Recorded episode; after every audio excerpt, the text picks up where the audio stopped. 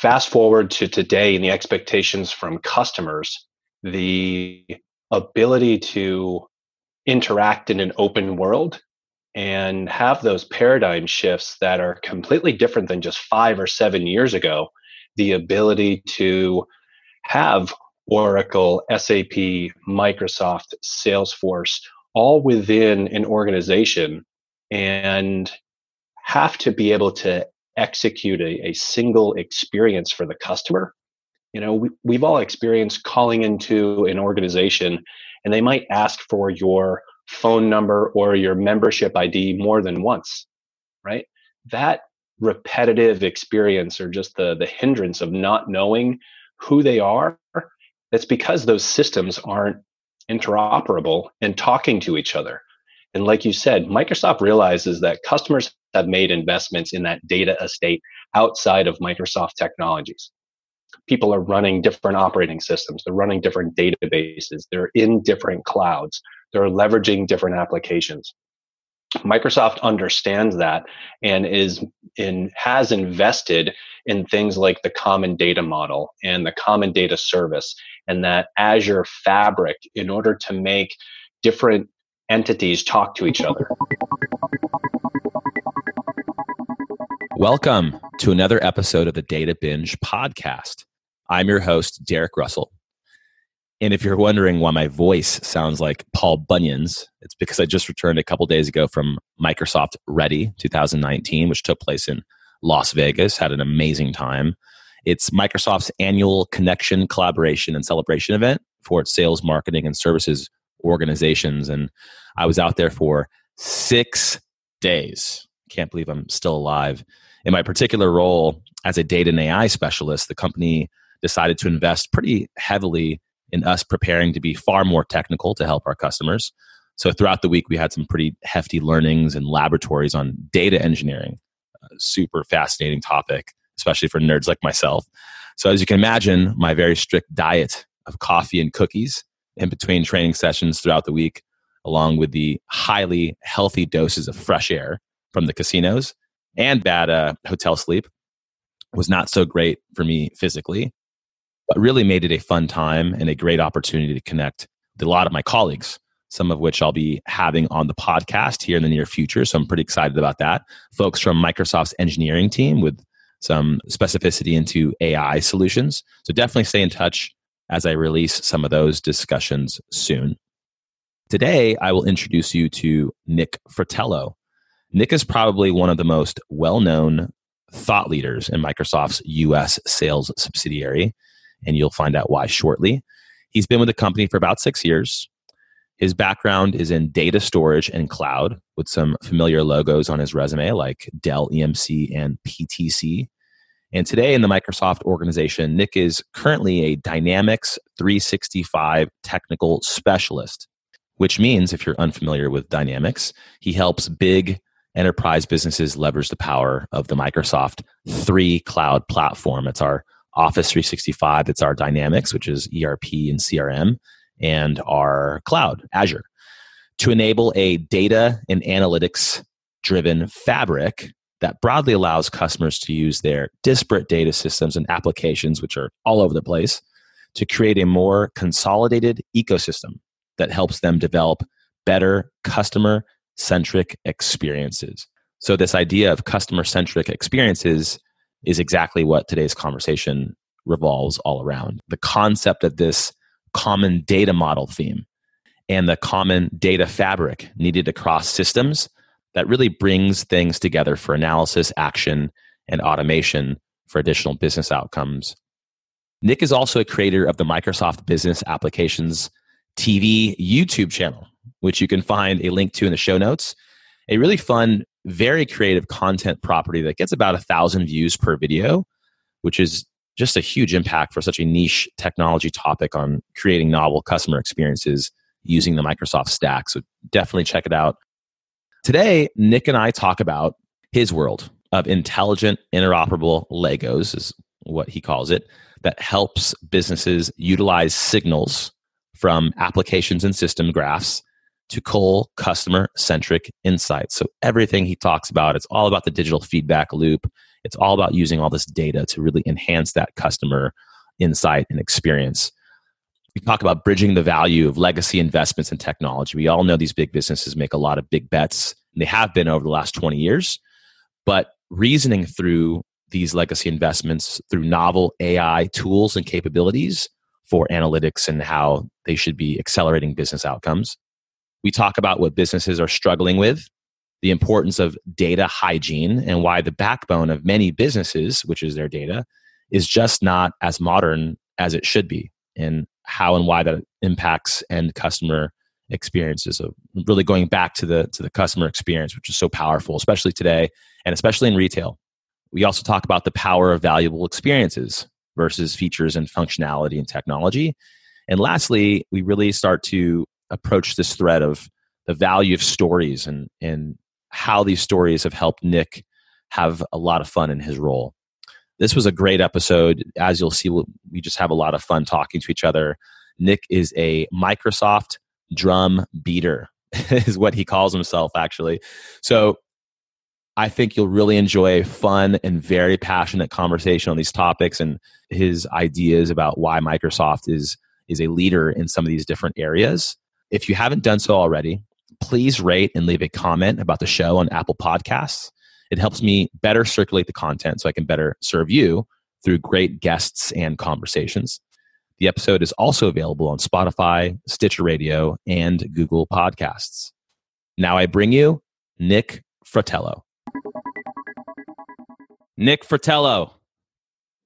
What's up, my man? It's great, it's great to see and to connect with you. How are you? I'm doing very well. I've been very excited for this episode.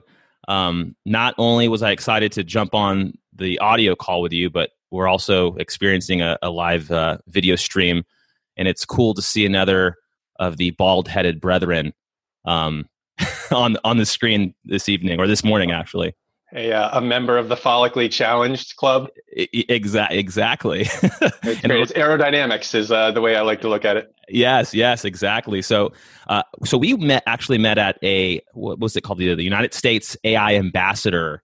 I think it was like an acceleration event in yeah, kind of uh, like the airlift for the U.S. And airlift summit summit of a lot of smart people in one room, and of which we were kind of on the the medium bottom spectrum there. I think it was each region at Microsoft had divided up um, or nominated certain people to be AI ambassadors, people who are really passionate about the technology and were working uh, real time with customers on some AI solutions in the space. So we were Microsoft invested quite heavily. The product team showed up. A lot of the folks from engineering. They put us all in a room. I think there was about 500 of us, and we got together, and it was just a really great, intimate. I think two two or three days of us just ideating and talking about machine learning and understanding customer feedback loops and what was working out in the field and what engineering was doing. And you had made all these great comments. I feel like every five minutes you were standing up and just like dropping some fire. And uh, i was like i gotta talk to this guy. And then we connected at a happy hour and then here we are. Yeah, it's great to connect. I, you know, it's it's been a busy, I don't know, six or eight months since we've connected, and the amount of innovation and capabilities that are coming, you know, not only in the space but just in innovation, right? Like looking at the the signals, the graphs, the machine learning, the prediction, um, the cognitive services. There's so much that when you get those 500 people in a room there's a ton of magic that happens and just an awesome cross section. And I don't think my path and your path would have, uh, you know, crossed unless we were at that AI summit. So it's uh, it's one of the benefits of you know who we work for, but also you know getting people together in a room just to have great conversations and building that community. It's excellent. I agree. I completely agree with that. So, um, how about you tell us a little bit about who you are? Um, and how you spend your time. And uh, I think you have a pretty interesting pastime here at Microsoft. So why don't you get into that? Yeah. So at a at a thumbnail, I came into Microsoft from a uh, a colleague that I had worked with and actually went to college with, uh, Doug Adams. And Doug, if you're listening, you know, thank you again. I give thanks for you know my relationship with Doug and every day. Um, coming to Microsoft from a background of really data storage and cloud.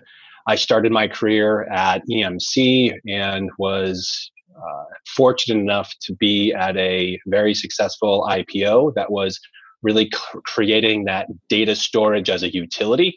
And then I worked in uh, really in sales operations for some organizations that had a really robust CRM deployment and took that skill set. And when I saw the opening at Microsoft, I reached out to Doug Adams and I asked him, Hey, do you know the hiring manager? And Doug actually just replied back. He said, I am the hiring manager. And that was about six and a half years ago. And it's been a phenomenal experience and journey at Microsoft ever since. You know, really going from the Steve Ballmer days to you know the the Satya transformation, and it's amazing just to see how we are empowering our our customers to achieve more leveraging Microsoft's cloud. And it's I give thanks for it every day, and it's awesome. And I think you said the magical CRM dun dun dun word, yep. which some people absolutely love and some people actually uh, cringe at uh, for multiple yeah. reasons. So, just taking a couple steps back, you are a dyed in the wool Microsofty. Um, you represent an incredible brand at Microsoft. You're doing a ton of stuff. You got you've been here for six years. You're a content creator on YouTube. I've looked at some of your your content. Excellent. I mean, for very excellent professional content on really establishing yourself as a practitioner in the field and helping customers with some of the solutioning that they're looking to do on some of the different CRM and, and ERP and uh, just customer engagement and operations platforms um, that they have. Uh, you went to Babson College. I'm just kind of going through your LinkedIn because you do have a good LinkedIn updated LinkedIn profile. And you represent the Microsoft Power Platform at Microsoft. And we've had a couple different conversations and we were just kind of ideating and talking about some stuff. And you kind of challenged me and you were like, well, you know why Microsoft, the three clouds that we that we have, why a three cloud provider and why that's a huge strength. And I, I kind of, you know, gave some very basal response and you were like, no, no, no, no. I have to we need to really start talking about how all these different things integrate. And then we had a deep conversation and one of the most powerful conversations I've had in the last couple months because you really have a great perspective. So I'd love to hear about what your thinking process is there, what the strengths are about the, the, the triple cloud, and why people should care about that. Yeah, absolutely. And, and thanks for in you know in pre- preparing for this conversation. I think you and I had a quick ten minute conversation maybe two or three weeks ago, and that's where we just got excited, right? Like the amount of energy that when you take the view that you have of Microsoft and where I'm coming from from uh, and I guess to take a step back, my role at Microsoft is to listen and to understand what our customers are challenged with from a business outcome. I'm lucky enough to represent Microsoft's tool set of intelligent, interoperable sets of Legos and the ability to put those in play to help drive business outcomes that you know starts with traditional things like CRM, which many people um, know it as as customer relationship management, but it's really driving sales, service, the connecting of customers and those experiences. There is nobody better in the marketplace today that has the assets to help drive those experience than Microsoft. When you combine the infrastructure, the assets, the security, the development platforms, the signals coming from the graph of information from Microsoft's uh, productivity suite, meaning your calendar, your files, who you're meeting with, and how often. And you marry that with the professional graph that is LinkedIn in the 630 million active profiles. And when you marry those two digital sources of signal and you layer in Microsoft's leading AI and the patents and the 40 years of Microsoft research to bring that all together, there is no better organization to help empower your company or your teams to be able to understand what are the activities, the analysis, and the ability to automate that than Microsoft. And when we have those conversations and we understand what's the outcome that customers are trying to achieve, whether it's business or if it's looking at creating experiences for customers, we have a, a phenomenal portfolio to be able to do that.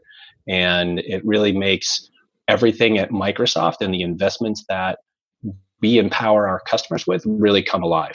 So it's it's Azure, it's Office, it's the BizApps platform, and it's also the the LinkedIn capabilities. When you bring those together, it really isn't those three or four or five separate assets, but you're really you're partnering with Microsoft to unleash all of those capabilities and off the shelf weave them together in order to drive business outcomes.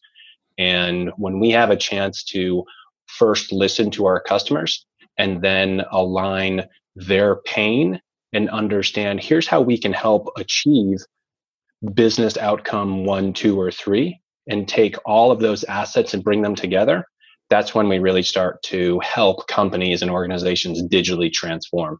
Um, and it's one of the things I love about my job because we've got the best toolbox in the world. And when we have those conversations, it really starts to open up the, the capabilities of how we can transform uh, really a lot of industries and, and organizations that are challenged uh, on, a, on a on a ton of different spectrums. So when you say interoperability, I've just recently been starting to get accustomed to to this specific word, and I just did a a, a podcast not too long ago uh, with a colleague of mine who's chief architect at the Microsoft Technology Center in Irvine, California, and he built a essentially a community base on OpenStructure uh, uh, artificial pancreas for his son, and his entire ethos was all about interoperability. I mean, how can we work with AWS and Google and in Dexcom and Medtronic and all these different biotech companies and all these different tech vendors together to create. And I think what I'm seeing, and I think that we wouldn't probably be having this conversation three, four years ago because it would just be a you know Microsoft raw raw conversation. But we know that our customers are using AWS, they're using Oracle, they're using Salesforce, they're using Tableau, and we're saying it's okay.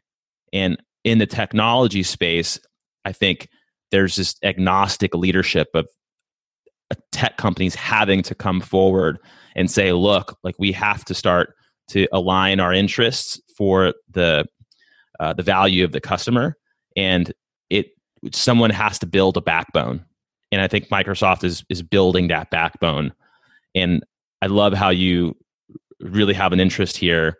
Like, what kind of trends are you captivated by today um, you, I think you named a couple, but when you think about interoperability and you think about trends that are happening today in retail and operations and like manufacturing, there's, there's this, this essence of the digital feedback loop. Like, what when you wake up in the morning, what like really inspires you about all these different things that are happening? Yeah, it's a great question, Derek. I think if you look at the transformation that Microsoft is currently in, and we're going from kind of that the prior to Satya Nadella era under Steve Ballmer and the rigidity that was tech computing. It was very competitive and it had to be on this specific platform. Fast forward to today and the expectations from customers, the ability to interact in an open world and have those paradigm shifts that are completely different than just five or seven years ago, the ability to have Oracle, SAP, Microsoft, Salesforce, all within an organization and have to be able to execute a, a single experience for the customer. You know, we, we've all experienced calling into an organization and they might ask for your phone number or your membership ID more than once, right? That repetitive experience or just the, the hindrance of not knowing who they are, that's because those systems aren't interoperable and talking to each other. and like you said, Microsoft realizes that customers have made investments in that data estate outside of Microsoft technologies. People are running different operating systems, they're running different databases, they're in different clouds, they're leveraging different applications. Microsoft understands that and is in has invested in things like the common data model and the common data service and that Azure fabric in order to make different entities talk to each other, right? So if you're on Oracle or if you're in Salesforce, Microsoft has built those connectors in order to preserve that investment, but then bridge that value to a tool that you might want to leverage, such as an AI solution or an analytics solution or a development platform. And those are the things that Microsoft is delivering to customers today because we realize that you might have 15 years of investment in a specific ecosystem. You're not going to leave that overnight. So, what we want to do is we want to build a bridge into all of that capability and start to add value to help solve those challenges. And I, I really credit Satya Nadella for that sense of co-opetition, if you will, right?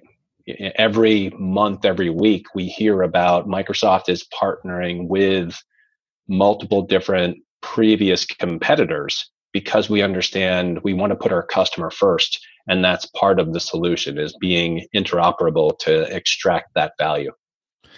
And i just i'm really just loving that and it's almost like a cultural revolution this open source thing and this interoperability and I mean, I'm just when just thinking about my own personal life, you know, jumping in my car, like why can't my car just connect to my phone, you know, flawlessly? And then now my phone is the epicenter of the car's computing power. And you know, why why can't all my clouds, you know, I, I have everything, just like I have customers, Dropbox, Google Drive, OneDrive, you know, and everything does its own thing based upon its strengths. But like, how do I get all those things just to connect seamlessly? Yeah. And it seems like that's I mean, our customers are just struggling with that. And just some data that came out of the IDC, the IDC was saying that just this year, line of business is spending will have spent more um, than IT on technology. I think it's like 52% of the shares coming from line of business and 48 coming from uh, IT. So now we're we're having these business expectations of business coming in and saying, look, like we just want to be able to do stuff. and we and we have a bunch of data like we need to be more competitive we need to be more efficient what are you hearing from customers that is just really starting to resonate with you in terms of things that they're being challenged by? I think it's a lot of what you mentioned right? So you've got 10 or 15 years of legacy applications and legacy data and projects that really haven't delivered to help them make better decisions.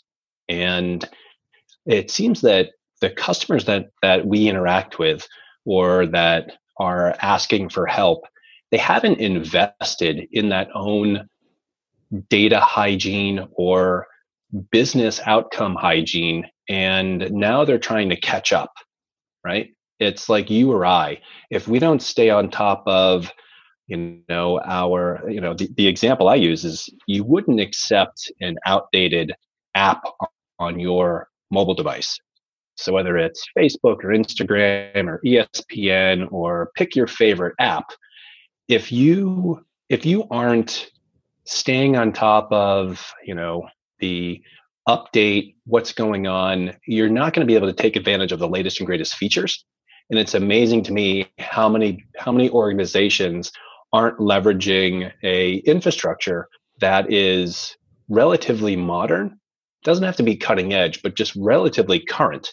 But this is the backbone of their business. And they're still, you know, they're still operating as if it's the year 2004.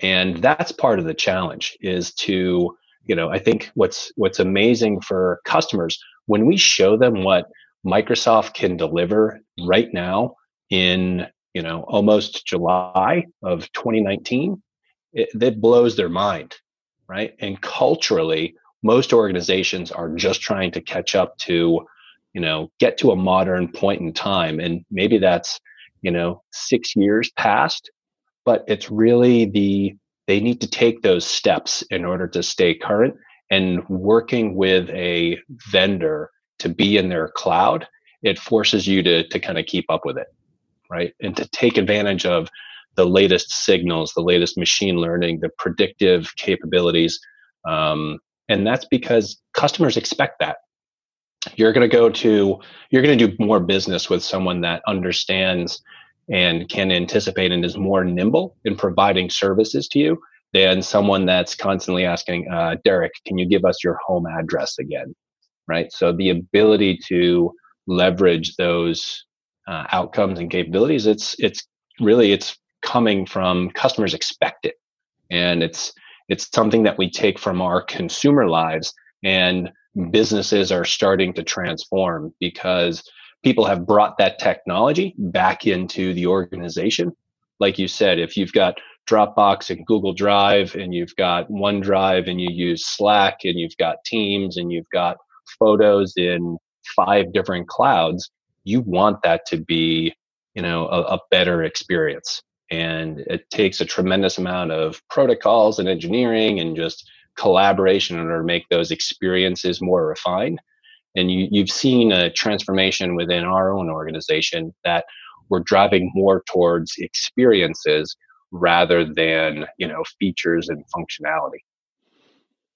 Does that answer your question? It's it's tough. There's so many elements within you know technology today, right? And and each one really has a different impact on our experiences. No, I, I, it, it does, and I'm just, I'm like wading through all this different information, and I'm thinking about from the customer level. I'm thinking, you know, let's say, and maybe Walmart's not a good example because they're like heavy, heavy, heavy digital company. Um, but you, let's say you take a, you take like a Home Depot or you take a like a retail business, and they have all these different systems. They probably have logistics systems they have you know ERPs that control their operations. They have sensors on devices, forklifts, all these different things. They have consumers that are coming in through different properties and buying items. They have like marketing. They have like all these different properties and territories and things that um, should be syncing in their their C-suite. People are saying, okay, like how do we how do we evolve the customer experience so that it's just an, an, an amazing experience and you're pulled into this situation, you have a conversation um, with a COO, and they're asking you, like, "Look, Nick, we're trying to really evolve this this customer experience. We want our customers to feel like our brand is growing with them. Um, we feel like we're we're not really reaching out to them. The, the the experience is not very customized." What is what is your response when you come in and you have this wealth of information and you understand like the, the different stacks that Microsoft provides and the different stacks that all these other technology providers provide. Like, what are you saying to them? Like, where, like, what does the conversation look like? Yeah, it's a good, good, uh, good question. I think again, it starts with that listening, and it's what are the outcomes that you're trying to drive, and is it customer self service? Is it a customer 360 degree view? Is it a, is it empowering the associates on the floor to be able to walk up to Derek and say, you know, how can I help you? You know, whether it's an installation service or what have you. I guess it's it, and it also starts with the the culture of the organization. So most of the time when we have conversations, we're coming to that discussion and the executive might already have some ideas of here's what we want to achieve and so it really depends on where we get invited within that journey and to understand what are the outcomes you're trying to achieve, right? It's there's so many elements of that people process and technology that help to drive that customer centric um, culture and the ability to help influence it there's a lot that goes into it we've been working with customers you know five or six years and even though they have the right technology infrastructure, they might not have the right culture. They might not have the right hiring process. There's so many elements that go into creating that customer centric culture. Um, in addition to the technology, the caliber of people, the ability to leverage analytics and to dive in and to understand what's truly going on. But then it's also the letting go of the reins and letting your customers provide that feedback to you, right? And bringing that into the process. You mentioned that digital feedback loop earlier. And how many times have we been asked to give a survey about a hotel stay or an experience with an organization? And that data might get submitted. However, it gets locked in one separate silo, completely separate from the rest of that customer experience. And the value of, of Microsoft's assets is the ability to bring in that element and that signal of feedback and bring it into, you know, Derek's experience and the people that are interacting with Derek. So you had mentioned Lowe's or, you know, a Home Depot imagine if the the history and the feedback and the sentiment can be brought along for Derek's uh, for the the associates working with Derek to be able to help influence that. And it gets back to that interoperability. It gets back to that that computing fabric that customers um, are asking for, and organizations are challenged to build it.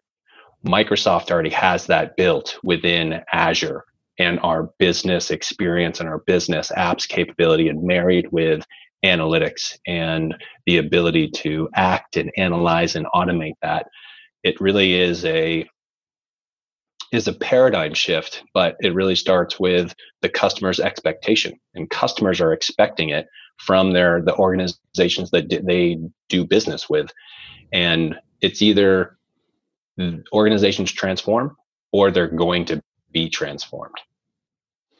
And the the digital feedback loop, not to keep on like beating that word up, it, it's like such a fun word because if if folks were able to see the graphic, and I'll, I'm going to go ahead and post. I think you you did a video on. I'm going to post the graphic on the show notes, but it's essentially like a flywheel. In the middle of this flywheel is like customer outcomes or value or data data centric outcomes or insights, and then there, the four quadrants of this flywheel. It's engaging your customers, empowering your employees, transforming your products, making operations more efficient. And it's got, if you look at like a data belt coming around every single one of these little like pinions and these quadrants, and data is coming into that little quadrant, and, and data is coming back out into this uh, the center of this flywheel, if you if you if you may, and you're just putting data out there in, in iterations and you're gathering more data and you're able to do better things with that data um, like what's a good instance of a time that you've talked to a customer that you know of that is doing this today doing it successfully? Yeah that's a good question. I think you know starting with data is really the the crux of that modern experience.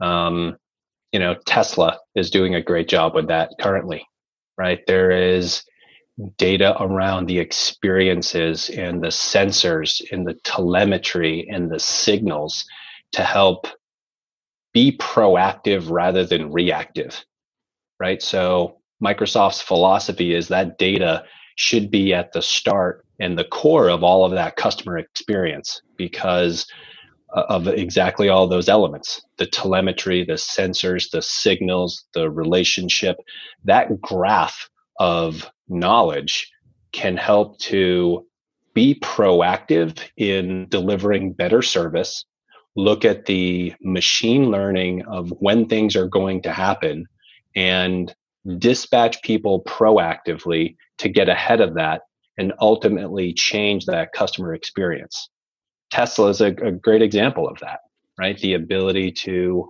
have an update or to understand here's what's happening and to be able to aggregate signals across a massive data estate to be delivering a an expectation or exceeding those expectations from a customer experience. And it's because it was built from the ground up in order to do that. But microsoft's tool sets around Azure and biz apps and analytics and productivity and relationship and development, the ability to bring that all together on a common data platform that is hyper global at scale, secure, robust, and the ability to harness all of that intelligence, regardless of where it is across the globe, and push that out to all of the edges. That's where you know Satya Nadella and the intelligent edge and that capability. That's where it's really a paradigm shift and a game changer for Microsoft's customers, right? And I, you know, I I can bang the Microsoft drum all the time, but if you compare, look at the big players, right? So Google, Amazon, Salesforce, Microsoft, they might have, our competitors might have one or two pieces of that element.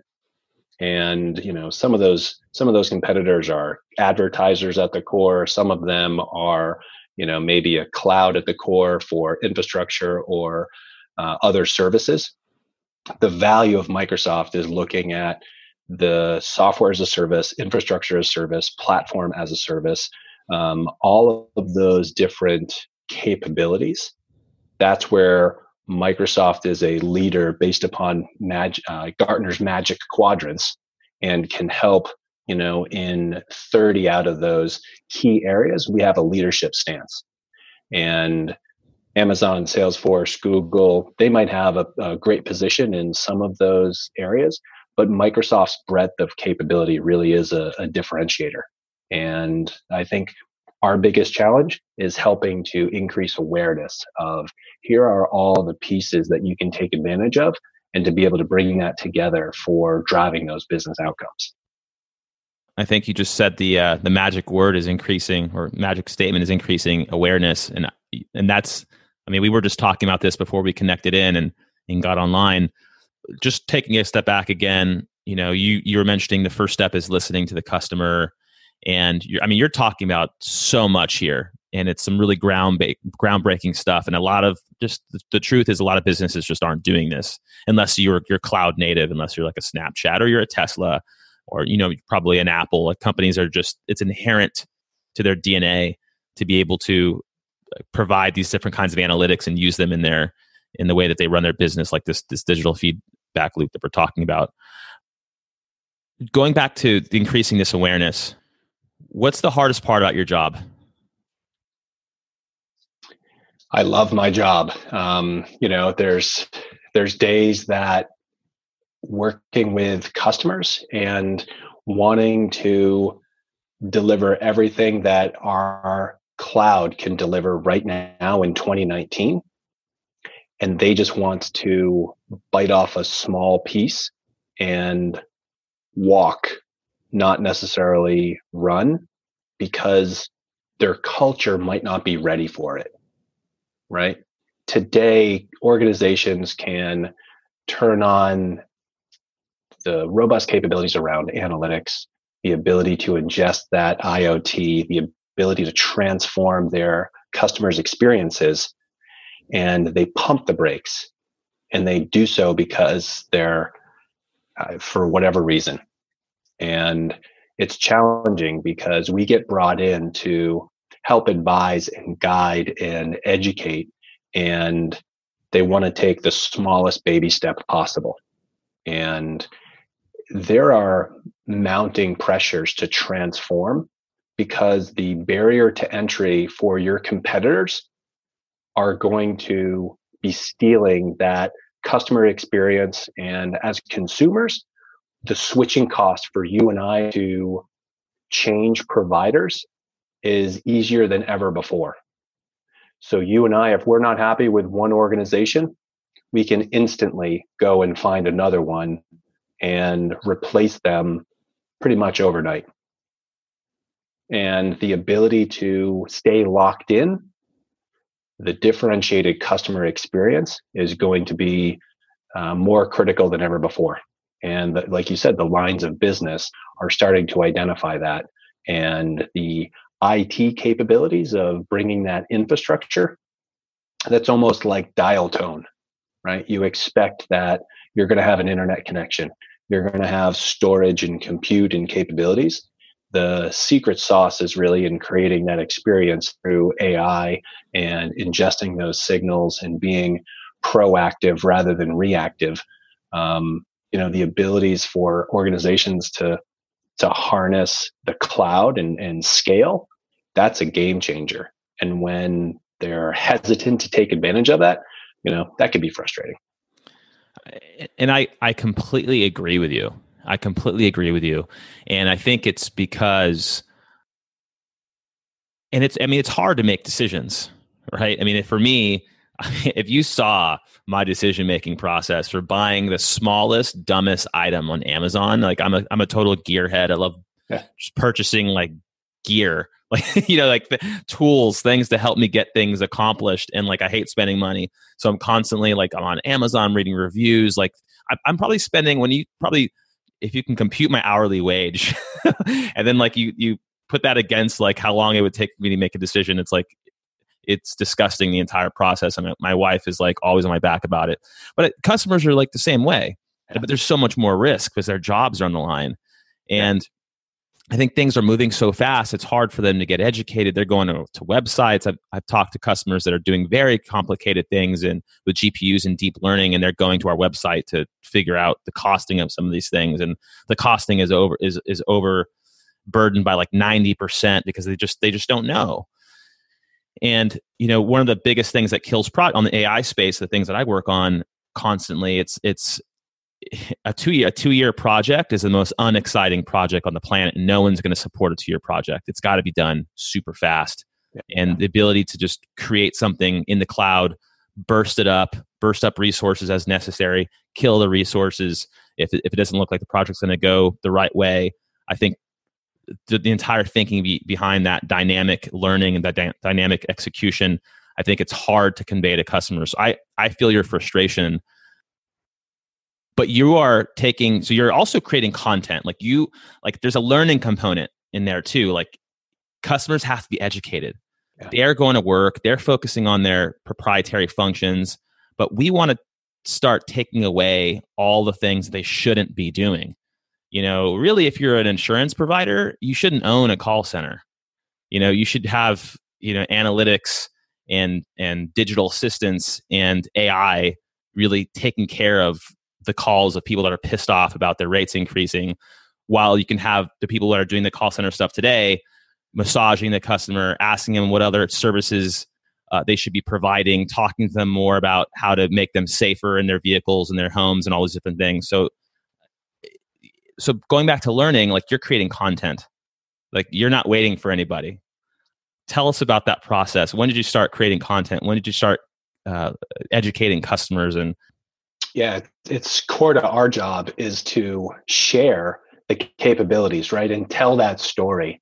And so much is, you know, a, a picture's worth a thousand words. And to listen to here's the outcome that a customer is trying to achieve, and then show them here it is, here it's ready to go, and here is a day in the life of how your organization can take advantage of Microsoft Teams and Azure and business applications and leverage AI and cognitive services and marry that to help create a better experience for Derek, right? So the content creation and uh, fortunately at Microsoft, there's a we have the ability to share and empower our colleagues. And so much of, of what I love about being an employee at Microsoft is helping to make others great and the ability to share.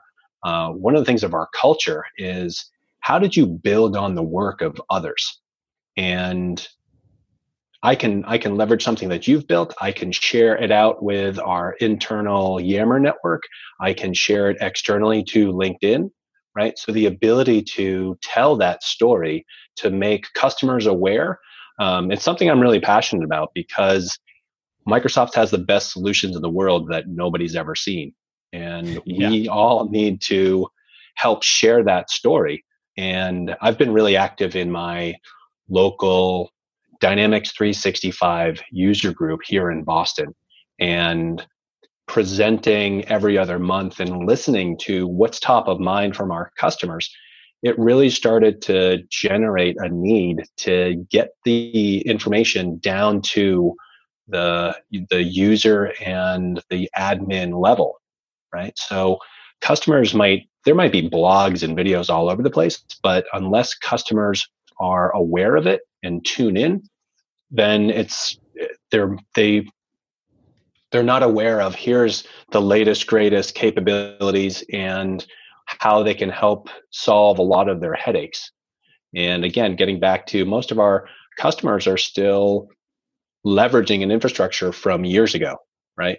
Not knowing that and, and getting back to our point of you and i wouldn't tolerate our cell phone from five or six years ago right? The speed the experience. So why would anybody tolerate here is that same experience for their business that generates their revenue and helps to keep their business um, in operation right? So that content creation and the sharing of the story the capabilities um, we're fortunate at microsoft that we get um, we get encouraged to share and to collaborate because Microsoft is such a geographically dispersed organization.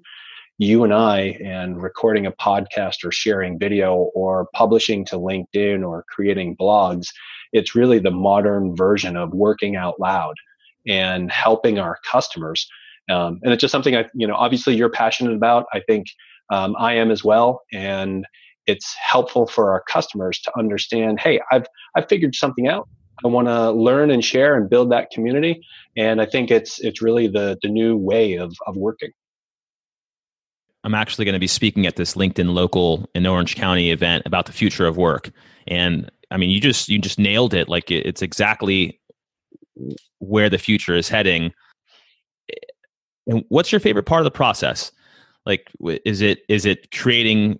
Is it just like getting in, into the technology? I mean, I've seen your your YouTube stuff, and I'll, I'll put the link to your channel in the show notes as well. But like, is it like the editing portion? Do you like the learning that you have to put in, put into it? Do you like the sharing? Do you like the banter back and forth of folks asking questions? Like, what's your favorite part of the the content creating? Yeah, it's a good question. I, I really there's so much into it. You know, you and I have a it's really the pace of innovation is outweighing our ability to document it and help totally. create those learning assets. Yep, I agree. So the, the thousands of engineers at, at any company are foot down, pedal to the metal, and just innovating. And the ability to document and learn, it's just trying to catch up. So helping others, if I take a half day to figure something out, and I can document those steps and I can share them internally or externally. And that might help somebody else um, accelerate that learning. That really connect, creates a connection with, with you and I and that community, right? And that's not slowing down, right? That that structure has been out there for the longest time. It's just the channels have changed. And by the time a you know if we rewind the clocks 10 or 12 years by the time a book is written it's already outdated. And now for you and i video and collaborating in real time is the the fastest way to get something out there and to share that knowledge and to leave a trail where people can search for discover learn all 24 by 7 that's what gets me fired up around the the sharing and even just the the emails and the the thumbs up in the comments where people are like wow this is awesome. Thank you so much. That that lights my fire because i know that that energy that we're putting into creating something is helping other people. Um, and it's a community right? We want to build knowledge and assistance across the community regardless of who we work for. It's it's that new modern working. Um, and there's so many tools in order to do that. It's really pick your favorite medium and share work out loud collaborate receive assistance and frankly that's one of the things i love. When i have a, a challenge or an issue i can post internally or externally and i get answers from all over the globe. And that's one of the things that i love most about our culture the tools as well as the the ecosystem of you know where I sit within Microsoft. It's it's awesome. I, have I've got the greatest job in in part of the greatest community in the world, and it's that's what fires me up. And and you got your I love AI shirt on right now. So uh, that's that's my favorite shirt too. yeah, um, it's, uh, it's great. So and I know we're running uh, at the top of the hour here. Um, just getting a little bit more personal. So, who or what is your favorite sci-fi character? Yeah. So if my wife were here, she'd probably she would love this too. She's a big sci-fi fan, and I'd have to say Iron Man. Right? Like you're in Southern Cal, and and even just the uh, the picture behind your uh, you know in the background there, yeah. it looks like it's it's ripe for Tony Stark and. I would be, I, I, would love it, right? If if you could give me the Iron Man suit for just a half day, I would be, you know, the the happiest kid ever. And you know, I, I would love to be Iron Man. Awesome. I love that. Okay. So how about you? Uh, folks, you, you probably, right? Like you, you ask that question all the time and you know, does your answer ever change? It, it, it, I was, when I was asking you this, this, this question, I knew I was like, you know what? I wonder if mine has changed. And, and in the past, I said that it was it was the it was the T one hundred one uh, from Terminator one Terminator one Arnold yeah. Schwarzenegger. And uh, actually, no, I'm sorry, Terminator 2. He fights the T1000 and, and, and why I gave some reasons why that was. But I think today I'm just think I just was watching Dark Knight this last week and I'm a huge Batman fan. Nice. I love I love Batman because he's like the gadget.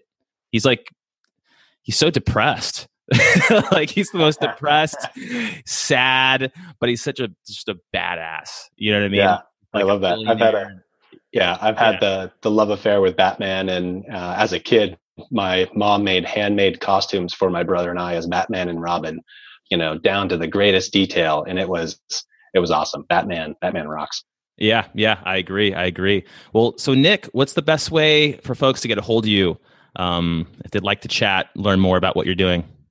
Yeah, and, and we can put, put some of the the channels in the the show notes, but um, highly active on LinkedIn. Uh, Twitter is at Nick Fratello. And then uh, Microsoft Business Applications, YouTube, which is just aka.ms slash MS Biz Apps TV. All right. All right. Well, I'll share that out. Uh, really appreciate you having on. You're such a passionate guy and you love, I mean, you love your job. You love what you do. And I hope people follow you and start to collaborate with us online because I think it'll be a fun process. Um, yeah, you as well, Derek, and and thank you for all you do to to help share and uh, bring the community together. It's very valuable. Definitely. Thanks a lot. Talk to you later, Nick. Thanks, Derek. All right, everyone. Thank you so much for listening today and having some fun with us on the podcast. If you enjoyed today's episode, please follow me on LinkedIn or at DRUSS Network, D R U S S Network on Twitter or Instagram. And you can also reach out to me anytime via email at derek at thedatabinge.com.